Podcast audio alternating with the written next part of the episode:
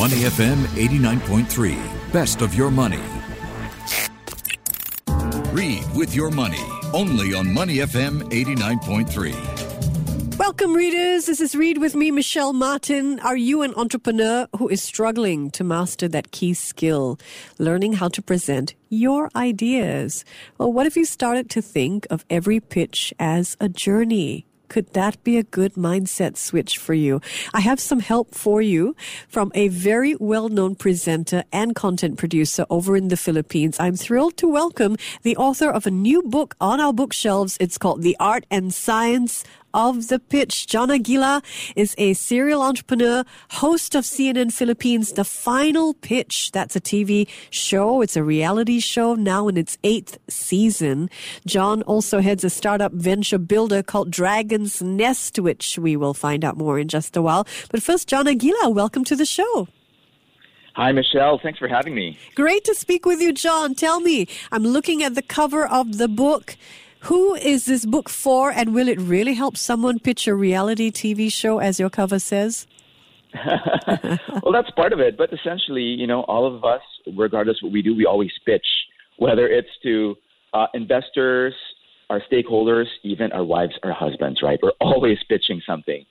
So the art and science of the pitch is essentially a playbook for those who are looking to pitch either to their partners, to investors, and in this special case, because of my experience producing our reality show, even pitching two reality shows, like I think the most well-known, as we all know, is Shark Tank, right? Right. So, I love that. Yeah, so do I. That's really been the inspiration behind our own show, The Final Pitch, which is based in the Philippines. And as you mentioned, we've produced 8 seasons of the show already, but we're actually taking this show to Singapore and across the Southeast Asian region. Oh, so, wonderful. So you'll be here soon. Yes. On our screens. I'll be there soon. In fact, by 3rd week of August, I'll be there for the first of a few road shows that we're doing, because we are actually onboarding investors who will be the sharks of the Final Pitch ASEAN, which is going to be the regional business reality show of Southeast Asia. Well, I'm thrilled because investors listen to this show, and so now they have heads up that they could possibly get on your show, John. If they pitch well enough, that is, hopefully. John, are you naturally good at pitching? You are an entrepreneur. You're a media personality. Would you say that you had this gene of being able to convince people early on in life? Do you think you're naturally good pitcher? You know what? It's actually the other way around, because when I first started in the TV industry, I actually sucked big time. So, you know, Michelle, when I was starting out as a new producer, I was constantly pitching my ideas to the network, and all, you know, they all got shot down. So for some reason, there was something about what I was pitching, how I was pitching it, and to whom that was not really making a connection. And so eventually, through the years as an entrepreneur, I discovered that there are certain things that if I really thought about it, would prepare me to be able to pitch more effectively. And that's kind of some of the things that I wanted to bring out into this book. And this book in itself, The Art and Science of the Pitch, is also an amalgamation of advice, tips from different investors from around the world, investors, startups, those who have succeeded and those who have failed. And just really aggregating all of these lessons into a book that even I, as the author of it, would find myself reverting back to it. Because when I started with this book, it was really as a way for me to also prepare myself to make the biggest pitches of my life, you know. So it's very personal. I reached out to so many people just to find out, okay, what really makes a fantastic pitch and what makes it something that probably, you know, you should never even attempt to pitch, right? I think actually working in the media is great practice for pitching because, you know, as someone also in the media, I realize you have to have a really thick skin when people say no to your ideas, and you just got to get over it, not take it personally, and keep moving on. But you as you say, you reached out, and your book features interviews with founders who have pitched their way to $1 million valuations. So they're very successful. Who are some of the founders that you feature? You know what? I've featured Sprout Solutions. They're actually based in the Philippines, but they have pitched to Silicon Valley. So, you know, a lot of these startup founders who are based either in in the U.S. or across Asia, they have gone through, you know, the ups and downs, right? Essentially, starting out, you would be receiving a lot of no's. That's actually a given, and something that actually prepares you for the best pitches that you will ever make down the road, right? Mm. You know, one of the things that I learned from interviewing all of these investors is that when you're pitching for the first time, it's actually your worst pitch, right? Because you're still refining your pitch. You're still refining everything that goes into trying to make it a fantastic pitch. So the first pitch is actually your worst, and your last pitch is actually your best, because by that time, for obvious reasons, you would have closed that deal. Mm. And it really is a process by which you are evolving your pitch constantly. And, you know, even from the onset, just also keeping in mind that everything really starts from your why. Why? Okay, I like that a lot. Now, you mentioned speaking to founders from both East and West. Until Tencent, I think, people thought that the tech world revolved around Silicon Valley and Silicon Valley founders. Do you see a difference between the way investors from the East pitch versus investors from the West or would-be startup founders? Is there a difference, East and West, when it comes to pitching successfully? There really is a difference. I mean, culturally, there is a lot of, as you know, in Asia, before you can even get a meeting or a pitch with someone, there is a lot of personal, I guess, introductions involved, right? It has to be a warm introduction. Mm. In the U.S. and Silicon Valley in the West, you know, you can get away sometimes with a cold call. Mm-hmm. I mean, I think they're more accepting of that. But here in the East, it's more relationships, right? And so, you know, even the way you get to pitch to someone has to vouch for you, or someone has to know someone from there. So, but the difference is there are nuances in the East and West, but at the end of the day, you know, there are certain things that both respond to. There are certain things that, you know, you have to be able to put out there. And that's where the science of the pitch comes in, because I think an investor, regardless where they're from, they're always looking for some key things that they need to hear from your pitch. And I think everything else revolves around possibly your style. Obviously, if you're pitching to someone from the West, it's more direct, perhaps. Mm-hmm. For even the problems that you present are presented in different ways. If you present it, let's say it's Silicon Valley, or if you present it in Singapore or some other countries in Southeast Asia and Asia.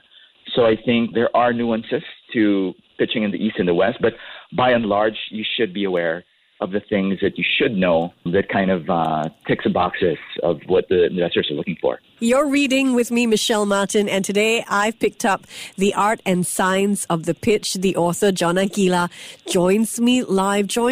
You're a founder of Dragon's Nest, John. That's a Philippines-based venture builder, and you're looking to build the region's next exponential startups. We want them to grow exponentially. What are you looking for when you listen to a pitch? You know, what I'm looking for when I listen to a pitch, particularly as the creator and host of our business reality show, is that I'm always looking for a founder with a deep reason for why they're doing it is what they're doing, right? There has to be a why that will make them persevere beyond the rejections that they will inevitably get throughout the course of their business.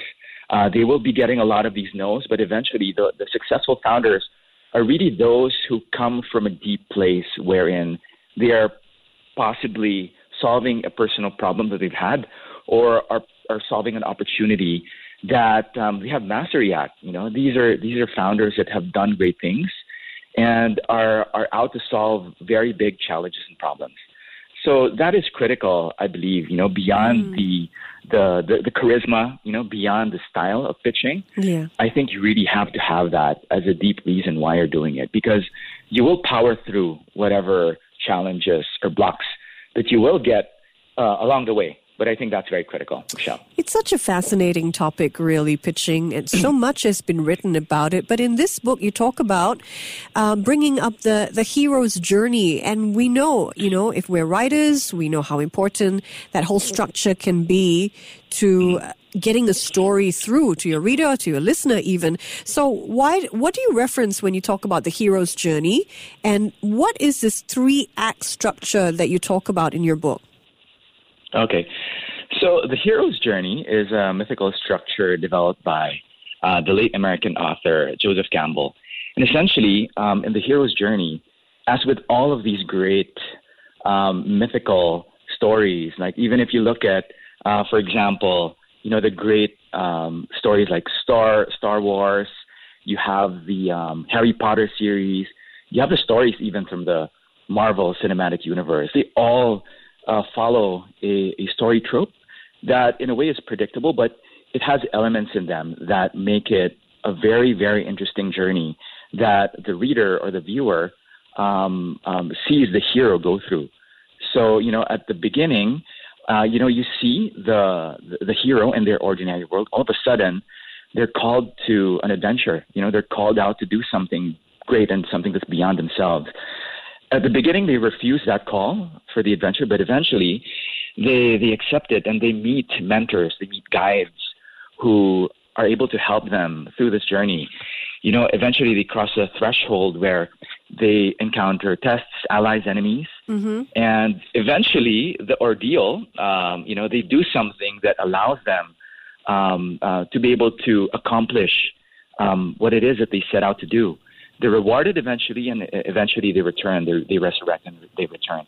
So eventually, if you take a look at all great stories, all great movies, all great books, they follow that hero's journey. And what I'm saying in the book is that, and this has been echoed by a lot of people from really great storytellers in Hollywood to the TV world to authors, that the hero's journey is something that will help you as you formulate the pitch for your pitch. Because if you are able to connect to the one you're pitching to by painting a picture of the startup or your idea as you undergoing this hero's journey, it makes it all the more relatable and something that they are familiar with and can see that, hey, this journey is a journey that I'd like to also take with you, because I can feel that I may probably be or can have a hand in maybe helping you either as a mentor or someone who is able to give you that resource that you'll be able to use so that you can accomplish this big goal of yours. So it's putting it there. And you mentioned the three things, Michelle. That structure. Yes.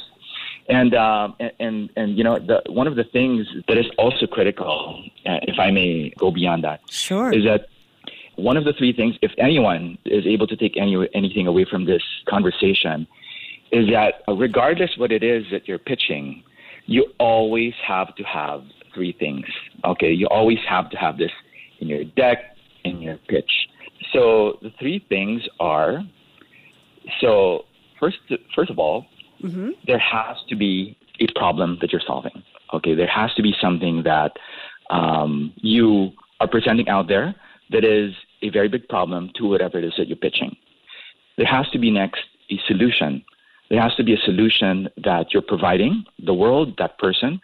And finally, there has to be an ask.